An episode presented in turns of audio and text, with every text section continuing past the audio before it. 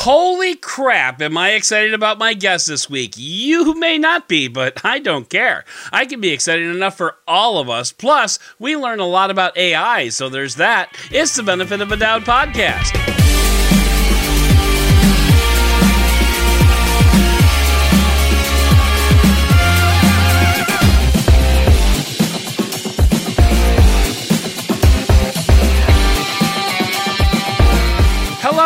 Welcome to the Benefit of a Doubt podcast. I'm your host, Adam Doud. And friends, let me just tell you, I could say I was excited or geeked or giggling like a schoolgirl at the thought of my guest today, but none of those would quite do it justice. Laurence Moroney is an AI evangelist over at Google, and he worked with executive producer Brad Wright to build an all new Stargate scripts using AI and machine learning. He's a huge fan of Stargate, and so am I. So we basically spent 40 minutes just hardcore nerding out about Stargate and AI in general. Of course, if you're not a patron, you'll only get 20 minutes of it for now, but the rest will come later. But it's such a fun conversation. It's a great way to, you know, almost wrap up the year. And sorry, Lenovo, my Legion laptop review is going to have to wait until next year because of this. Plus, instead of a tech yeah, I've got another pull back the curtain episode revisiting our fun guest from a couple months ago, Allison Goldberg. She and I have similar spirit animals in that we both try to make tech news both fun and funny. So we're going to talk about that for a bit, and we will get to all of that. But first, we have to get to the news of the week.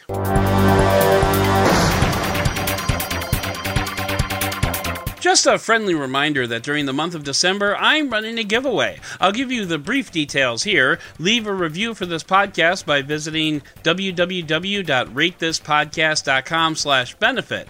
Then take a screenshot of that review and send it to contest at benefitofthedoud.com. Or you can DM the screenshot to Dead Technology or Benefit of Doud on Twitter. I'll pick some random names and you'll win one of four items courtesy of our friends from Lenovo. I've gotten some new reviews for this podcast, but only a few screenshots have been sent in, so make sure you get those in. There's two parts of this contest. Part 1, review. Part 2, screenshot.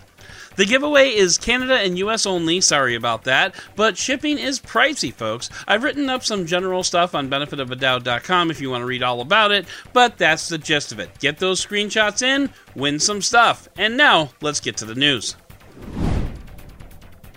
So, you know that super secret TikTok algorithm that companies have been dousing their drawers over for so many months? Remember how companies were lining up to buy TikTok just so they could get their hands on that magic algorithm? You know how when they open up TikTok, you're basically going to be given a steady stream of content that you'll enjoy because the algorithm is so amazeballs?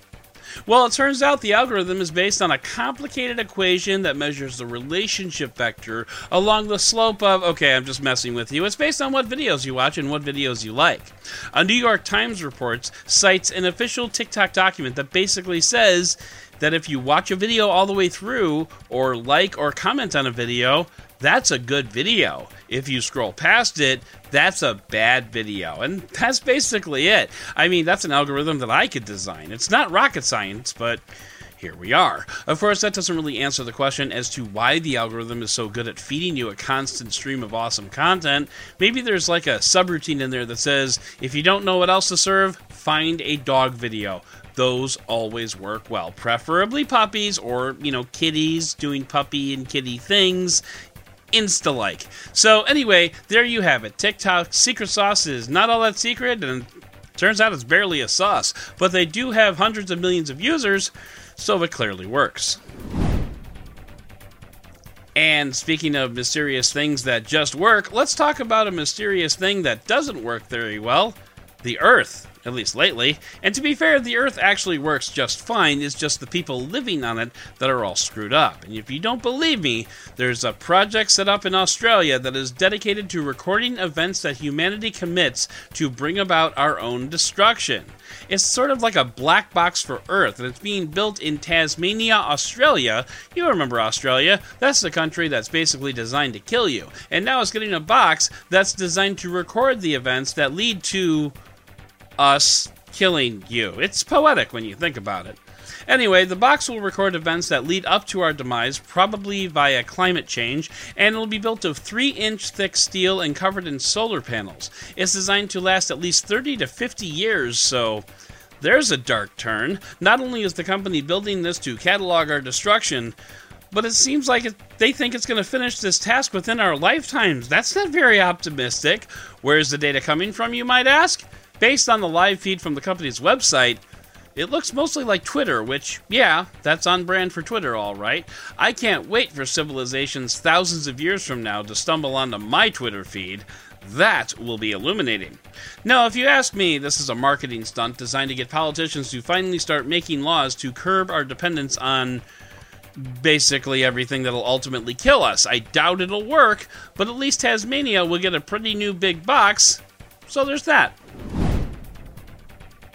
And speaking of things that might kill you, let's talk about Microsoft Teams. Now, my brand new shiny employer, Digital Trends, is all in on Microsoft services, Teams among them, and I can confirm that the app is not awesome. But anyway, it turns out that having Teams installed on your Android phone might actually literally kill you.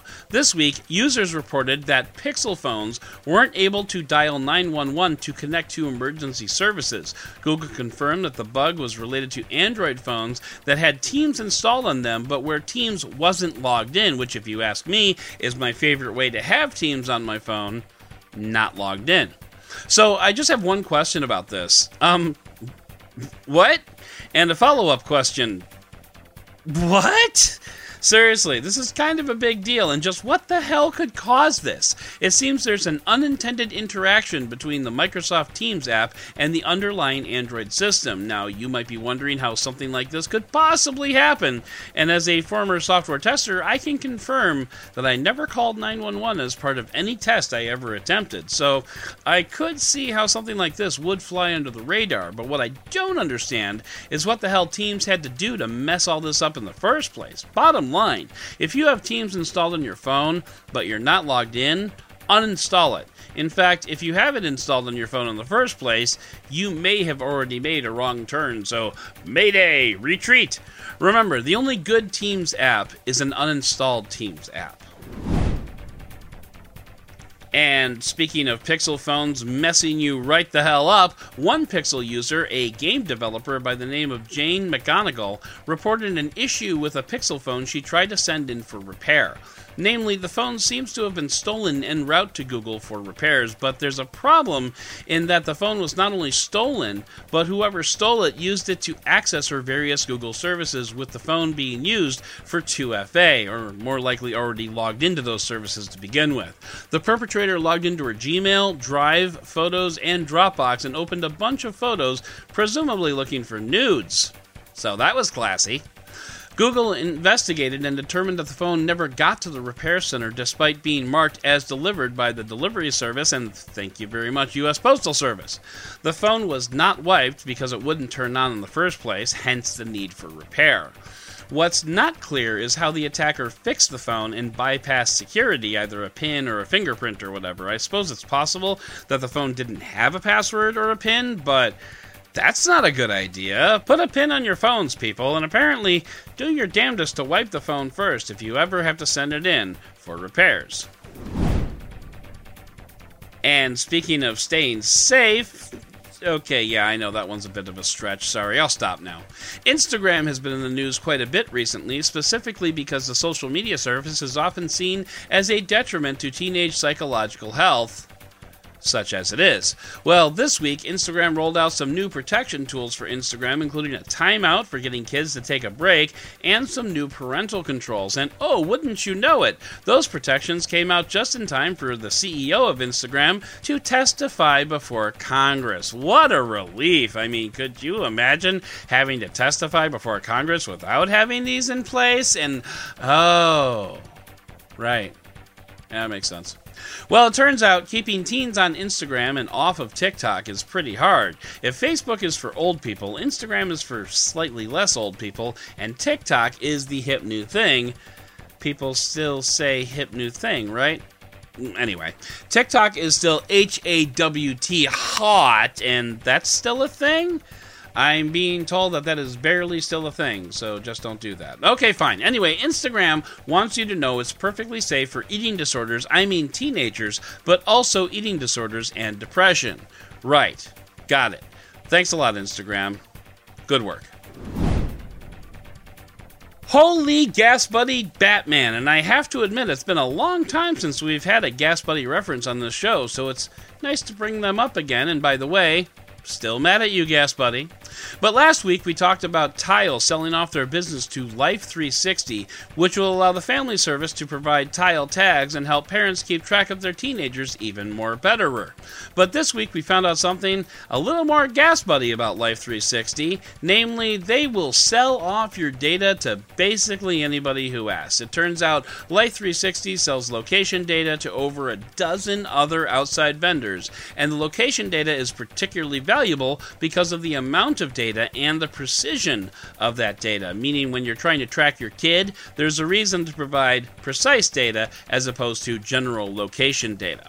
Of course, all of this is fully disclosed in Life 360's 800 page privacy policy, or however many pages it is. So, really, what are you all complaining about? But seriously, employees of the company and their own CEO will actually brag about it when asked. The CEO, Chris Hulls, said, quote, we see data as an important part of our business model that allows us to keep the core of Life 360 services free for the majority of our users, including features that have improved driver safety and numerous lives. And hey, if we happen to make a few bucks on the side because of it, then it's a win for everybody, right? So basically, Chris Hulls just said what everybody knows but nobody really talks about. If something is free, then you are the product. It's just gross. Reviews for the Sony Xperia Pro Mark I started dropping this week, including from Mr. Mobile and Android Authority, which is the review uh, linked in the show notes. And speaking of the show notes, head on over to twitter.com slash deadtechnology and get every episode of this podcast and the show notes delivered to your inbox every week. Anyway, Eric Zeman has the review of the Sony Xperia Pro Mark I, and not surprisingly, his conclusion is that the phone is best left to professionals. Having tested an Xperia phone in the recent past, can confirm. Notably, there are some pro camera features here which are not all that easy to use, which is why they're called Pro features. Sony has done a remarkable job in making Pro camera controls easier to use, but apps like Cinema Pro are still ridiculous hills to climb when it comes to mastering them, and this is coming from people who professionally shoot review videos. Sony has really embraced the phone for photographers label, and the Xperia Mark 1, Xperia Mark 5, and now the Xperia Pro Mark 1 are all leaning hard into that demographic. While the Xperia 5 has some gaming features, which are nice, overall the phone is designed and built for people who really know what they're doing with a camera and want to translate that experience onto a phone. Sony phones are all impressive and expensive, and Sony seems to feel pretty good about that, unapologetic even, you know, which I'll respect. Probably never buy one myself, but I will respect it. You know how you head over to Wikipedia and you get that banner across the top that says, Please, sir, if it's not too much trouble for you, might you be willing to spare just a few dollars to donate to this worthy cause of keeping Wikipedia free for everyone? It's just a little bit of money, sir. We'd really appreciate it. Thank you. Well, if you've ever said yes and tossed them a couple of bucks, you might have felt pretty good about yourself. After all, this is a cause the tech nerds can feel good about. Free information for all. But it turns out Wikipedia is actually swimming in money, and the Daily Dot did some digging. As the report points out, Wikipedia is very close to achieving its 10 year goal of raising $100 million for an endowment. And by the way, we're only on year five of that 10 year goal. So Wikipedia is basically making twice the amount it hoped for five years ago. That seems like a lot for a resource that students aren't allowed to use as a source on term papers. Just saying. Now, the article gets into some technical financial details about endowments and net assets and annual revenue, which Fun fact are not all the same thing, and I am really bad with money.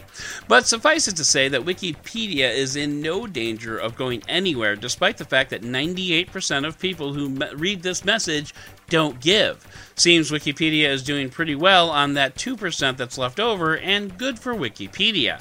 That's not to say I'll never donate to Wikipedia again, but what it does mean is the next time I think about it, I'm going to do my research first. I'm sure I'm not the only one to whom this news was surprising, and that's just what Wikipedia was counting on.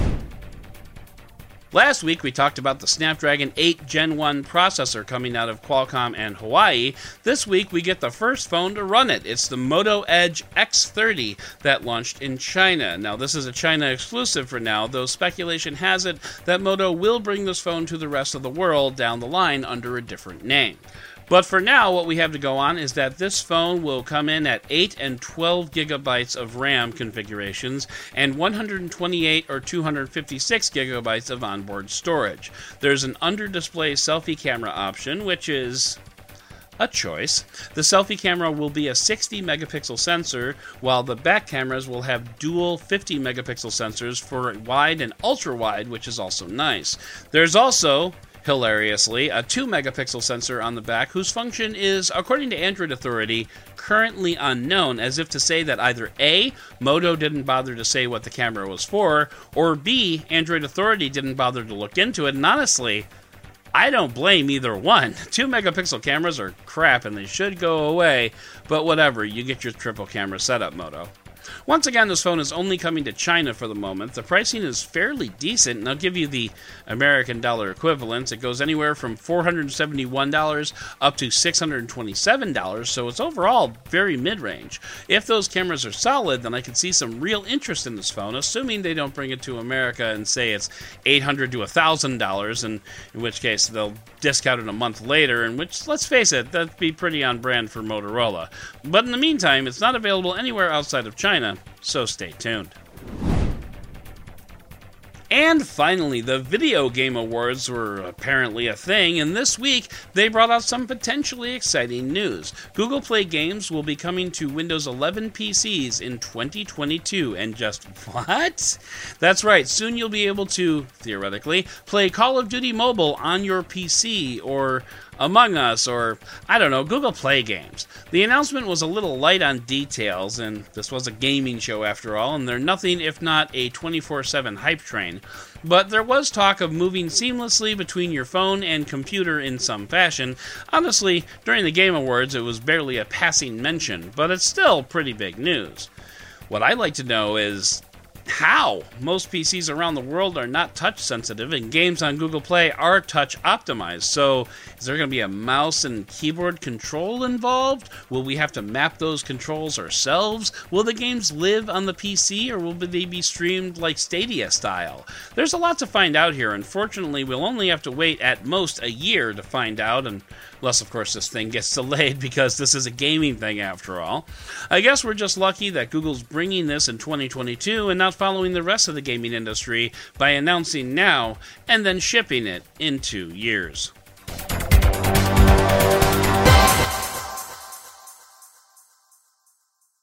When you think of stand up comedy, you think of politics or human behavior or impressions, but rarely do you encounter a comedian whose routine centers around technology. And speaking as someone who thoroughly enjoys comedy and technology, I think that's a tragedy. But Ali Goldberg's literal job is to make technology funny through her comedy and her podcast, Two Girls, One Podcast. So I wanted to talk to her about comedy and tech and why those two don't seem to get along very well and how she does it. So, Ali, thank you very much for coming on, and let's uh, let's take a few minutes to talk about tech and comedy. Yeah. So I have some very specific ideas that I would like to share with tech journalists that might be listening. Uh, okay. I That's think, pretty much most of my audience, so by all means. Yeah. I think that people ignore the human element when they report on tech. So mm or they they kind of cover it in a secondary way. But I think that really starting with the humanity of it, like tech has really infiltrated everything. So talking about tech is really just talking about talking about life to an Yeah. extent. But I just think that they talk about like data and there's a real focus on jargon rather than talking about the very human story. So, for instance, like something that I thought was so. There were so many amusing things to me about um, a couple years ago. This just really stuck out for me as like, oh wow, people are not covering this the way that they could. But when when the Cambridge Analytica thing broke and all the scandals with Facebook and their data, I mean, first of all, everyone was going on Instagram saying hashtag delete Facebook, and it's like the majority of the world didn't even know that Facebook That they were owned by the same company. yes, which is like so ridiculous. Um, and I remember at the time Facebook owned 69 other companies. And I was like, that's a really fitting number for when your data is fucked, you know? But I also think like one of the major scandals with them really stemmed from this app called Bikini, which was about getting friends and friends of friends bikini photos. And then Facebook like cut off the API or something, so they couldn't get friends of friends bikini photos. And there was like this outroar, and they sued them. And so it's like actually this very funny story about spank banks that like, but Huh. but that's not how people cover it, right? They cover it as like Facebook not allowing third party apps. I had never apps. heard any of this before, so by all means. yeah, so there was a lot of coverage about like Facebook cutting off third party apps data or this or that. And it was just covered in like a very technical way, but there were actually these like very amusing human stories behind it. Um, yeah. So I so I just think starting with the humanity, and there is so much comedy. I mean, I will grant tech journalists that of course like there's an element to which their job is presumably serious. Um, but I do think if you want to make that news more mainstream and accessible, I think starting with those human elements and not being afraid to be a little snarky because what's interesting to me Oh, is that um, most Preach, sister. so, I mean, so much news is covered in a kind of snarky way nowadays, but tech is still covered like, oh, we have to button up and be very serious. And I'm just saying, like, unbutton the top button. You know what I mean? Like, you don't have to button all the way up, which is funny because, like, nobody even wears buttons in tech. Everybody's very. Right. But, um, I mean, that's not, that's not funny. That's, that's not, don't quote me there. But, uh, I, yeah, so I think starting with the human elements and like digging a little deeper, like whenever there's been a data breach, like what was actually revealed, like what does that mean? And Yeah. or I don't know, there was a scandal with um like uh using Grindr to you know figure out locations of different um you know, I, I don't remember the details enough, but you know, it was something. You know, I went back to blowjobs. You know what I mean? Like it was the, Yeah. the scandal was data, but if you look deeper, it was about blowjobs. Or like for instance, the Right. running app Strava was actually revealing the location of secret U.S. military bases because people were tracking their runs, and then you'd see Right. like, oh, there's nothing, and then there's like these random tracks in this spot in Afghanistan, and so. But so there's something, I mean, it's so there's something there, I think, about that it's like, oh, once again, the scandal was like giving away locations of secret military bases, which is huge. But if you really look deeper, deeper, there's also this kind of fun story about like sharing your running habits and like what's Right. You know, and I don't know what. That's just it. And what's up with that? Yeah, I mean, you know, I don't. Isn't isn't that just bragging at some point? Like Right. Like I don't have the joke handy, but I think there are like fun things to do there, or at least just to make it really relatable. That ultimately it was Yeah. like people tagging their runs, and you know, I don't know the joke. Think- yeah. Yeah, and I and I, I definitely agree with that. And what the way I usually try to approach it is I'll look at the you know not necessarily the data but the implications of that data like uh, for example you know apple with the with the recent csam um, uh, debacle, I guess would probably be an appropriate word for it. But you know, you have a you have a company that is you know has been beating the privacy war drum for three years like everything's about privacy privacy privacy privacy by the way we're going to tell your mom if you say fuck a lot Right. Right. you know, I mean, right. that's basically what Apple did. And like, you know, a lot of people are, are talking about like, oh, you know, it's on device and it should be my device and you, d- I decide what I do on my device. No, this is active surveillance, folks. I mean, like, this is, you know, and so that's Mm-hmm, that's kind of I, I I like to look for the either the ironic twists behind it or just the the logical fallacies that like that Mm-hmm, But I think you that, also know. did the same thing where you brought it to that human element of like it's going to Mm-hmm. tell on you if you say fuck. You know what I mean? Um, right Yeah, and I just feel like a lot of people spend too much time on like very technical details, which can be important, but I think like leading mm-hmm. with that human element or irony, as you just mentioned. Yeah, and and I think for a lot of people, tech is just not very tech. Basically, you know, at the at the risk of using Apple's words, but tech just works, and I don't think necessarily people are interested in the how.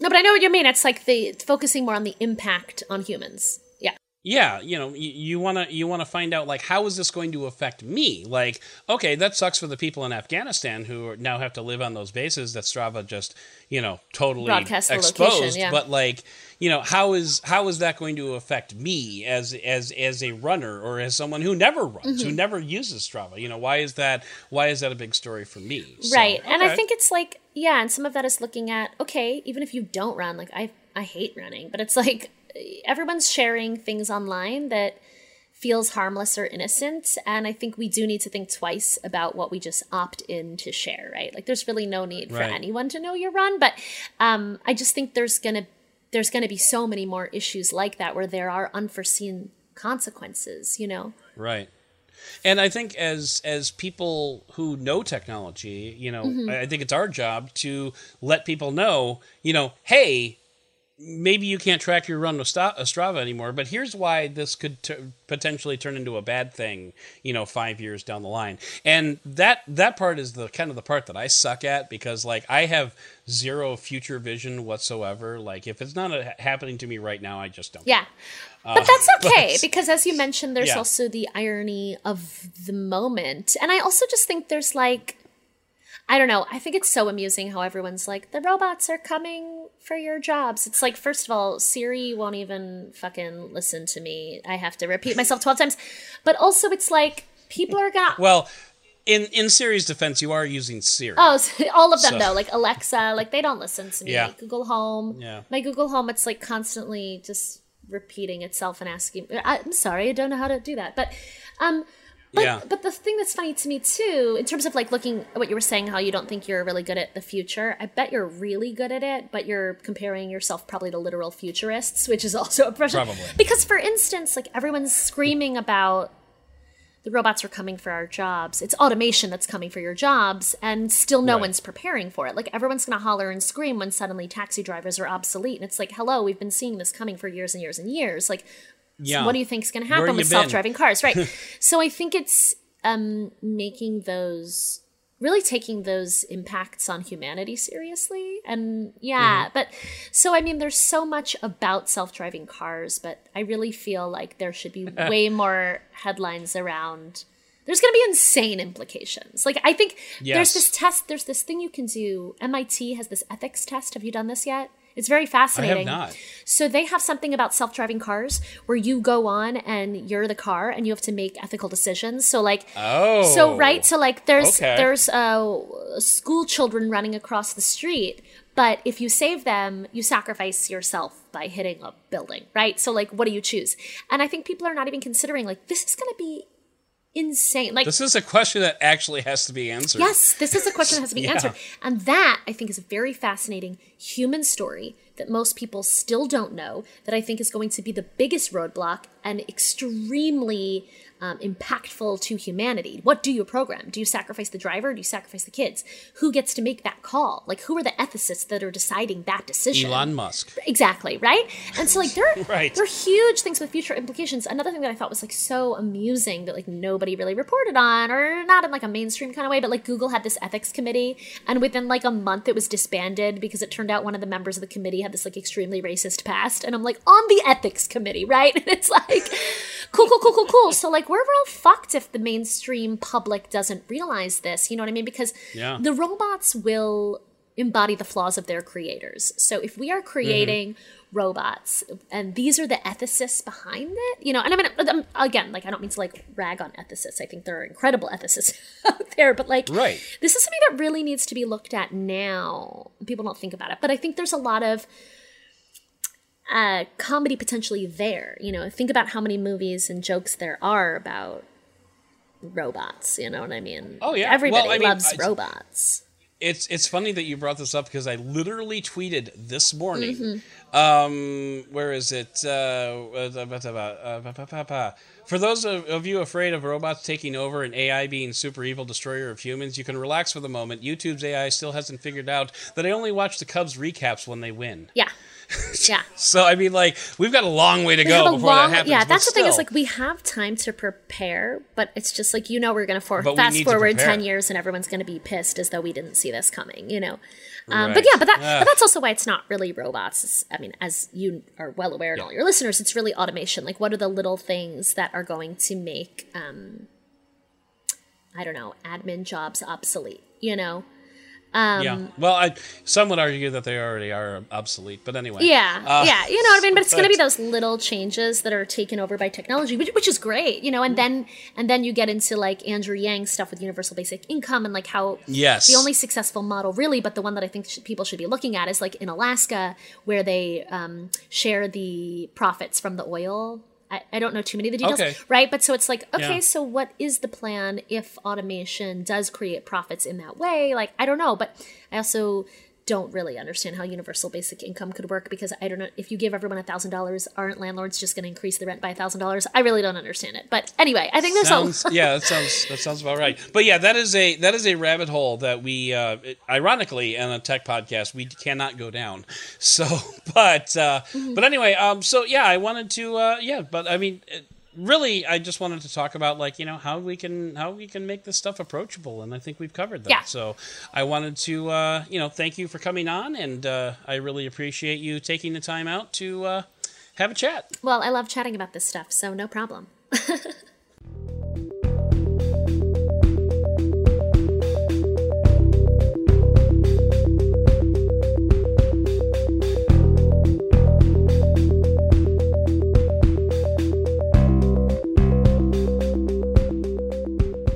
Our next guest on the podcast is a man who has brought to us what we have been craving for decades. No, I'm not talking about autocorrect, predictive text, or other AI based phone utilities you use every day. No, this guy brought us something truly useful new Stargate material. He's an expert in AI and a lead AI evangelist at Google. In cooperation with the companion app and executive producer Brad Wright, he used AI to develop brand new scripts for known and beloved Stargate characters. And now he's here to talk a little bit more about that process. Laurence Moroney, welcome to the podcast. Hey, thanks for having me. This is this is going to be fun.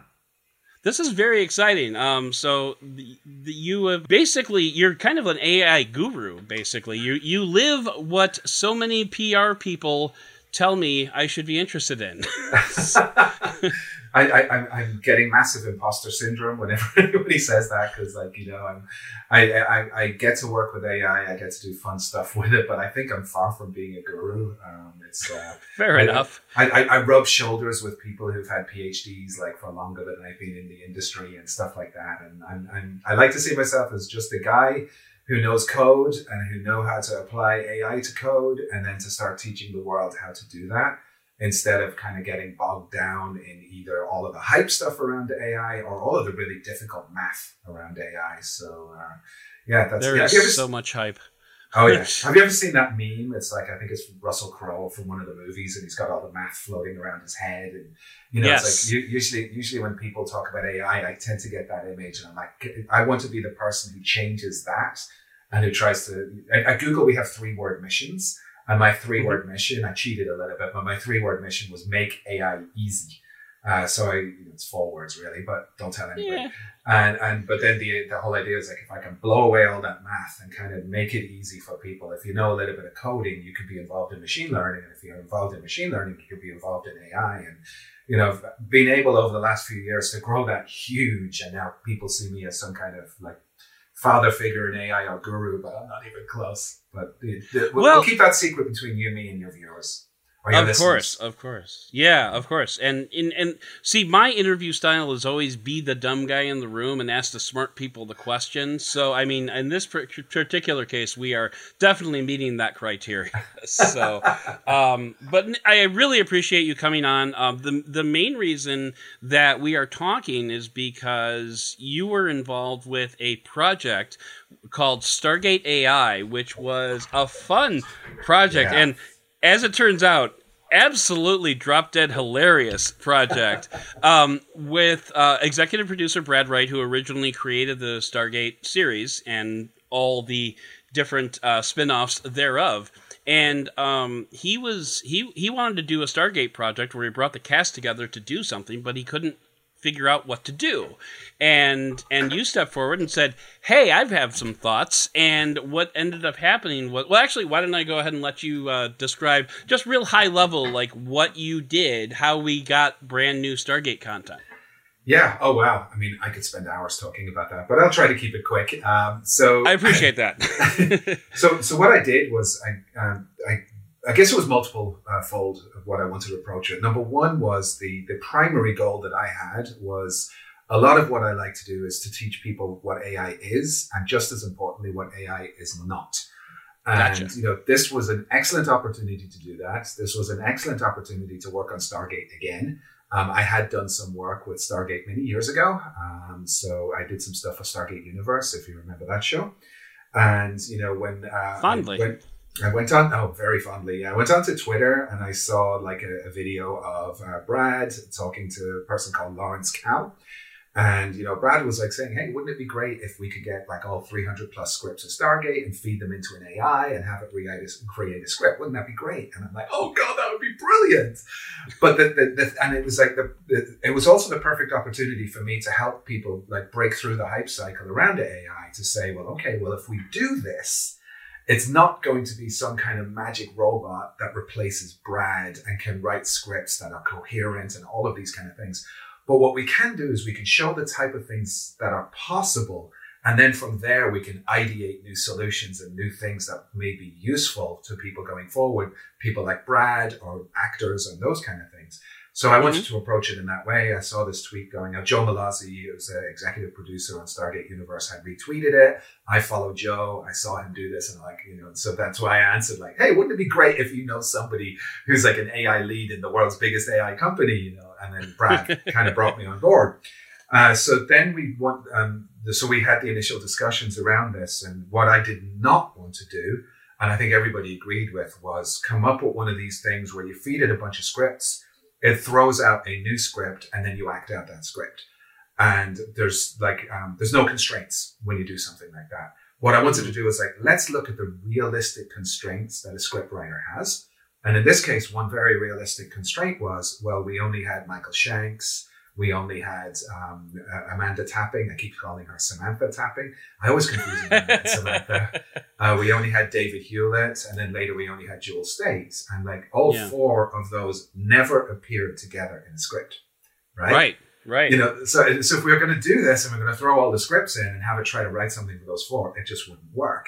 And, you know, when you start throwing everything in and uh, the way AI works, which I can talk in a moment, but you start dealing with mathematical probabilities, right? So if you open the scene with like, you're in the gate room and the gate is whirring, the mathematical probability, if you look at all the previous scripts, is that probably Jack O'Neill is in the room but we didn't have Jack O'Neill. We didn't have um, Richard Dean Anderson available to do the reading. So mm-hmm. you have a constraint there.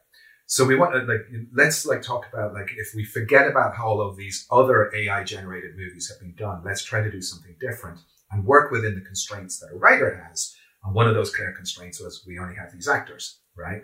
And and then we also we want to create vignettes where it's you know we want to make sure everybody has an equal voice, so we want to create some scripts where it's only two of them. We want to create yeah. some solo scripts where it's only one of them. And one of those actually turned into a great prank on uh, David Hewlett. And, uh, and, and so it's, so if we start doing that, then it changes fundamentally how you would build the AI models to do this kind of thing. Because you're not building a quote unquote AI. By the way, at Google, we tend not to use the uh, AI as a noun. You know, we so okay. Like, a lot of people say like you build an AI, and I, I'm falling into that too. But like you wouldn't build an AI model um, with all of the scripts because that just doesn't work. So how would we solve this problem? And that's when it began to get really interesting because then I was like, okay, if I can start extracting every word that um, Samantha Carter said um, in every episode, and then you know start doing an analysis on those words to build up a model of her vernacular, and then I start building another model that says, well, when somebody says X, how does she respond? and start building all of those models so that then when I say something to her or somebody says something to this model, you map that input thing to as close as possible to something that has been said previously. And you say that to the model, and then the model will come back and say something back to you. You know, that kind of this thing. Almost, this almost sounds a little bit like predictive text when you're typing on your phone. When you type like the first three, you know, I type, um, I am on my way to the, and and my keyboard guesses that I'm about to say store or target yeah. or something like that. So it seems similar to that. Yeah, very similar. And like, you know, if you think about how a model like that would be trained on what you say as opposed to what I say, you know, you mm-hmm. might be saying, I am going to, and your predictive text might throw up Starbucks because you say that a lot to people. I'm going to Starbucks. Yeah. My text might say the pub, you know, because if I say right. this to people, and as a result, the model comes up with different predictive text based on different people. You know, so so if you're writing a script like this for Stargate, you want the model for Samantha Carter to sound like Samantha Carter. You want the model for you know uh, Rodney McKay to sound like Rodney McKay. And as a result, we had to train all of these different models with two types of, actually three types of predictive text. So you and I watch a TV show and we see action in a TV show and that kind of thing. But what we're creating here is a script. And the script is slightly different in the sense of like a script, we can break it down into the scene headings which might be, for example, interior gate room day. Yeah. And then there's action descriptions, which are like, you know, the Stargate activates and is spinning. And then there's dialogue. So if you think about like dialogue from a character, so you might want the character to respond to dialogue from another character. You might want the character to respond to an action description. You know, mm. like for example, Samantha Carter might say, I don't know, offworld activation or something like that. Or you might want the character to respond to text from scene description. So that's three separate models that we're already building for each character. And then in addition to that, right, right. we have to look at the output of all those models and it'll give a calculated probability. You know, if this is the probability that these people would say something. And then for the sake of assembling the script, I took the one with the highest probability, plop that into the script as the next thing, and then okay. repeat, rinse and repeat. And as a result, then oh, you fun. continue to generate scripts. And now we have something that's fundamentally much more complex and fundamentally much more interesting. Um, but there's a flaw. Can you see the flaw? It's like when you make a copy of a copy of a copy and it, it degrades quality over time. Exactly. So then, you okay. know, for example, if I have a scene description and I have all these models and they give me an output and I say, well, the one with the highest score said 60% likelihood that Samantha Carter would say, boo, you know, so then I'll put boo into the script and then I give it to every model and then the top score coming out might be, I don't know, Michael Shanks goes, ouch you know, and that's 40%. Right. And that number declines over time. And then as a result, mm. the hmm. quality of the text will decline over time. And these things tend to deteriorate into like gibberish and nonsense. So, but we actually, with a lot of fine tuning and a lot of work and a lot of analysis of scripts, we're ending up getting something quite coherent and not turning into gibberish within two or three um, sections. But then what happens is the story meanders uh, so yeah. if yeah. a writer like Brad is writing a scene, he has a beginning um, of the scene. He knows where he wants the scene to go, so he has an end mm-hmm. in mind, and then he knows who the characters that are in the scene, and he's going to work them through. They might have an objective to overcome, and then it feels like a story. But an AI that's just throwing in, I said it as a noun again, but an AI model that's just throwing in predictive text like right. this, you know, it's just you know calculating probabilities of the next thing that somebody would say but it doesn't have that idea, it doesn't have that notion of an end of the scene in mind that it would actually meander okay. towards. Um, and that's one of the things that I'm working on. Hopefully, if we do another table read, um, fingers crossed, you know, that's one yeah. of the things I'm building is like say, okay, well, what if we have, we're going to start at the beginning, we're going to have all this predictive stuff happening. We're also going to start at the end and work backwards with, okay. you could have a negative prediction, right? So you're used to a forward looking prediction. So then you could have two models, one working backward, one working forward, and then do some calculations to have these meet in the middle. And then you can have maybe a more coherent story. And so that's one of the things that we're working on. Enjoying this interview? Did you know that there are over 10 more minutes of time where we talk that ended up on the bonus version?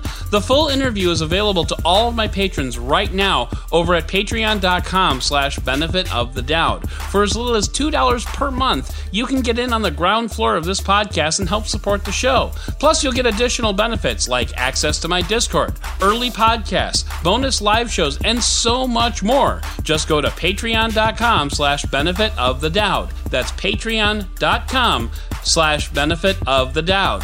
And if you don't want to be a patron, that's okay too. Full interviews become available at the beginning of each new month. So, for example, trimmed interviews in January will have the full versions on February 1st. I don't want you to miss out. Just head over to patreon.com slash benefit of the Doud and you can listen to the full interviews even if you don't subscribe, because I still want you to love the show. There are more great options for helping me out at benefitofthedoud.com slash support. That's benefitofthedoud.com slash support. You'll get a list of all my affiliations and monetization options all wrapped up in a neat little package at benefitofthedoud.com slash support. I hope you visit, I hope you take in some full interviews, and as always, I thank you for listening. So, uh, so how does like uh, a, a machine learning model or an AI model? How does it get around the obstacle? Like, let's say throughout the entire history of Stargate, and we're talking ten seasons for the Prime uh, for SG One, five seasons for Atlantis. Atlantis, and then two seasons for. Let's say in all that time, a character said, "I need to go to the bathroom" only once in that entire time eh, presumably there was a response to that like that was only said one time so like what if that came up in the ai script that was being generated would that necessarily always be the same call and response if you know what i mean i mean like is that does that question make sense i guess would be the first it, question yeah it absolutely makes sense so um, i mean the first constraint there would be like you know if character a says i need to go to the bathroom and we want to know character b's response if character mm-hmm. B is one of the characters that we've created models for, right? Uh, the, oh, the, okay, that's right? fair. So the people with the, the most dialogue, like Jack O'Neill, we didn't have a model for Jack O'Neill, right? Uh, so you know, that would be the first thing. So say, assuming we do have character A and we do have character B, and we have that scenario where character A says, I want to go to the bathroom, and character B says, second door on the left, or, you know, something like yeah, that. Yeah, yeah, yeah. Then the model for character B would return a very high probability of that phrase, second door on the left, but it wouldn't be 100%. Um, but as I was picking the highest probabilities, um, and that's probably what would have happened. That it would give an output. And also, I mentioned that there was like four different types of models per character, but it got even more complex than that because there's two ways that you can build models. And one way is called a sequence to sequence model, where it's an input is a sequence and the output is a sequence. So the input is I want to go to the bathroom, and the output is second door on the left. And then the second one is where the input is like a bag of words and the output is a bag of words. And the hmm. bag of words inputs, every word, here's where it gets all sciencey and cool, is that when we do something like this, every word um, is a vector in higher dimensional space. So, okay. for example, for a character like Carter, I think her total uh, vocabulary was close to 9,000 words. And usually they say the dimensionality of space that you do that is the fourth root of the number of words. So I think in that mm. case, it's about eight or nine dimensions. You can calculate it for yourself. So then if you imagine every word that she has ever said is a vector in eight dimensional space, right? And now if you want to her to continue saying something or somebody say something to her, then you calculate what that vector looks like. And then you find the vector that's most likely to match that. And then that becomes the output.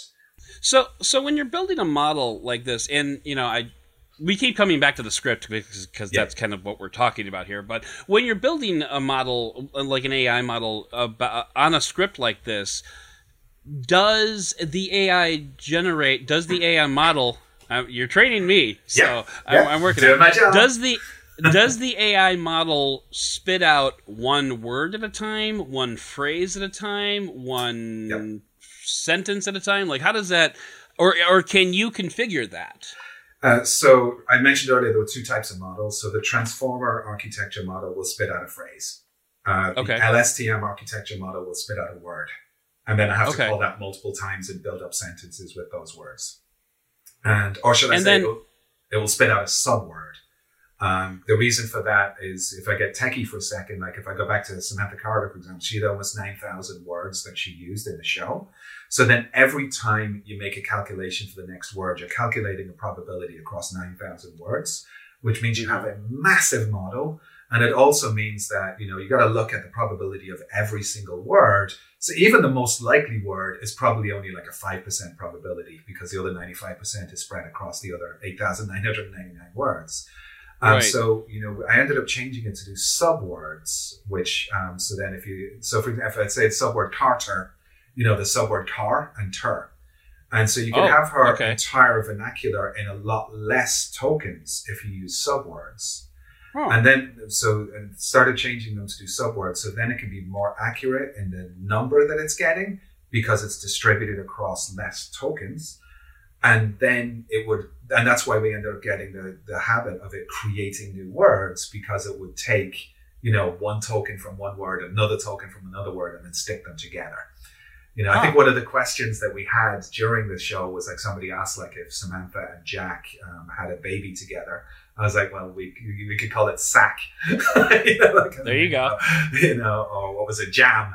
You know, because then you're just taking the subwords of Jack and Sam and kind of like splurging them together, that kind of thing. So, yeah. So to answer your question, the the the phrases one and the transformer model with full phrases. The word based one would be subwords that it would then glue together. So when you go to the okay. script, whenever there's made up words, it's using those glued together subwords.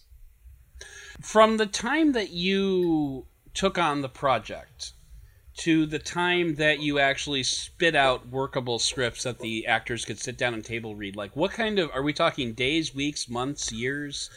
Uh, and yeah. where I'm going with this is would it have been easier to just write a new script? it, it, would have been, of course, much easier to write a new script, but that would have defeated mm-hmm. the point of the project. I mean, we sure. really wanted this to be a science project.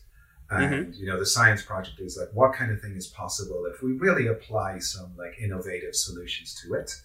And, you know, and, and have some fun with it too. You know, I could probably science the crap out of it a lot more and spend many more months on it and come up with something that was, you know, much more coherent. But we had the constraint of we were doing the table read at a particular time and date, and I was doing this in my spare time. And I was going to say, and you're you're off the clock, so yeah.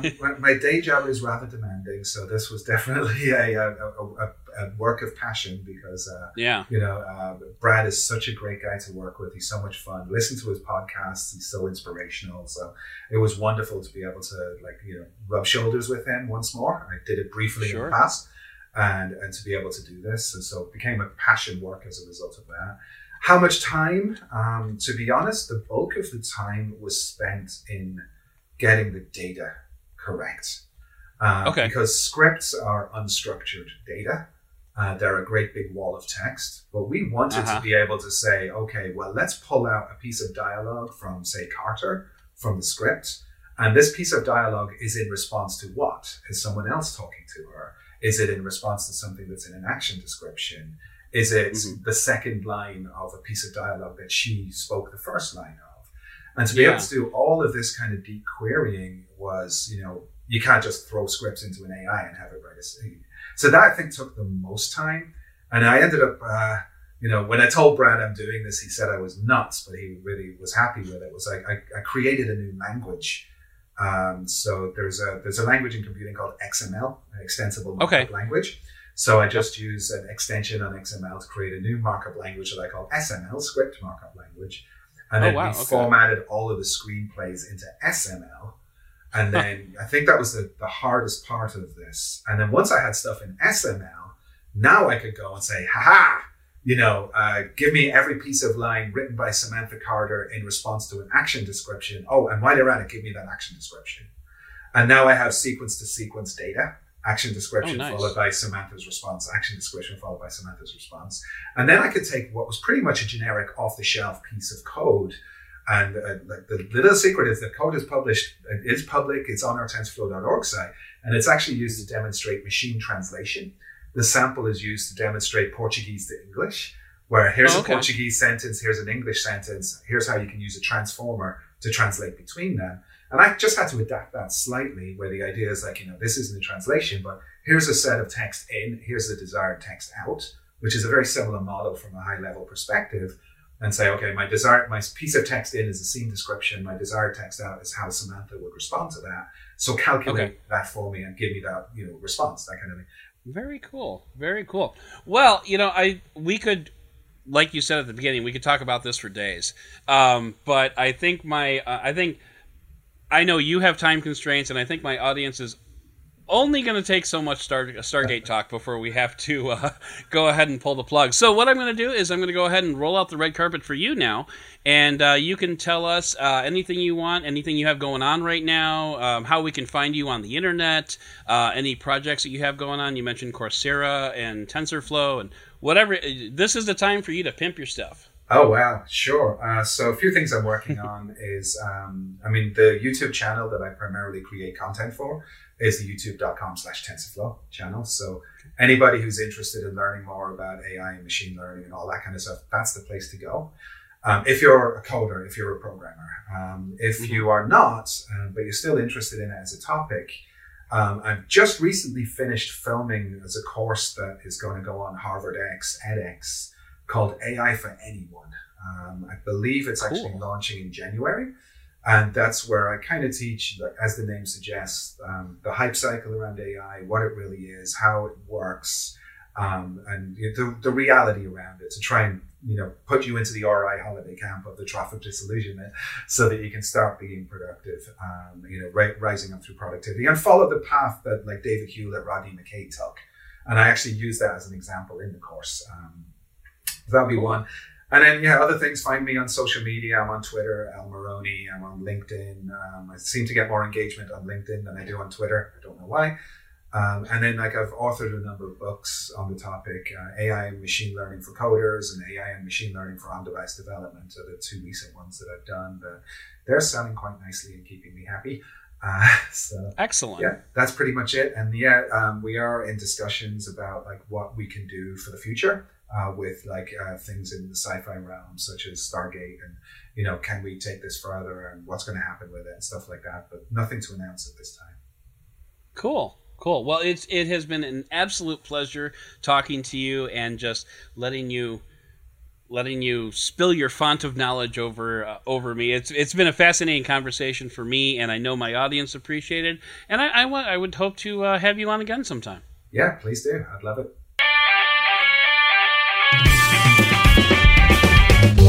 So that's going to do it for this episode of the podcast. I'd like to thank Laurence Moroney for hopping on with me and talking about Stargate. I mean AI, of course I meant AI. I'd like to thank Allison Goldberg for chatting about the funnies of tech news. Please consider subscribing to this podcast if you liked what you heard, and if you really liked what you heard, leave a review and don't forget to screenshot that and send it in for a chance to win some fun tech goodies from our friends at Lenovo. Once again, I'd like to thank Cliff Thomas for all of his hard work behind the scenes, but most of all, and as always, I'd like to thank you for listening and for giving me the benefit of the doubt.